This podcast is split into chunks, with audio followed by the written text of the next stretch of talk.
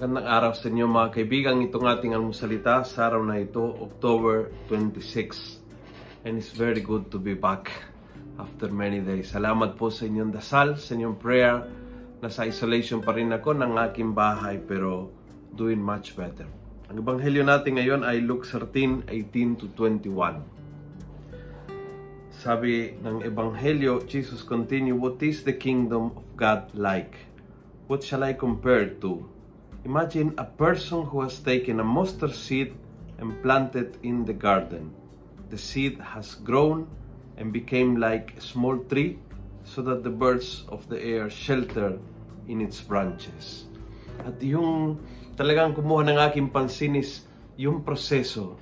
You see, mula sa pagtanim hanggang sa makaroon ng puno, ang habang panahon. And the kingdom of God is like that.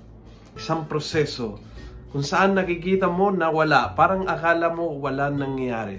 Akala mo hindi ka nagro-grow. Akala mo hindi dumarating ang material blessings. Akala mo stagnant ang iyong relationship. Akala mo wala walang patutunguhan ng buhay mo. Akala mo walang nangyayari. But yung pala, God is working all throughout sa proseso na yan.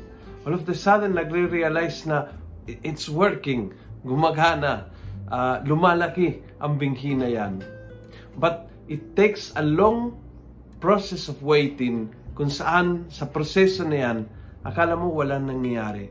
Maraming beses sa buhay nating tayo ay nasa sitwasyon kung saan feeling mo walang nangyayari. Tandaan mo yan, sa kaharian ng Diyos, lagi may nangyayari dahil nasa kontrol ang Panginoon. Kaya ang kanyang mabuting plano, ang kanyang mabuting binghi, ang kanyang mabuting pagpapala is working. Kahit hindi mo napansin, kahit hindi halata, kahit hindi mo na-realize, is working and God is in control. Kung nagustuhan mo ang video ito, pass it on. Punuin natin ang good news ang social media. Gawin natin viral araw-araw ang salita ng Diyos. God bless.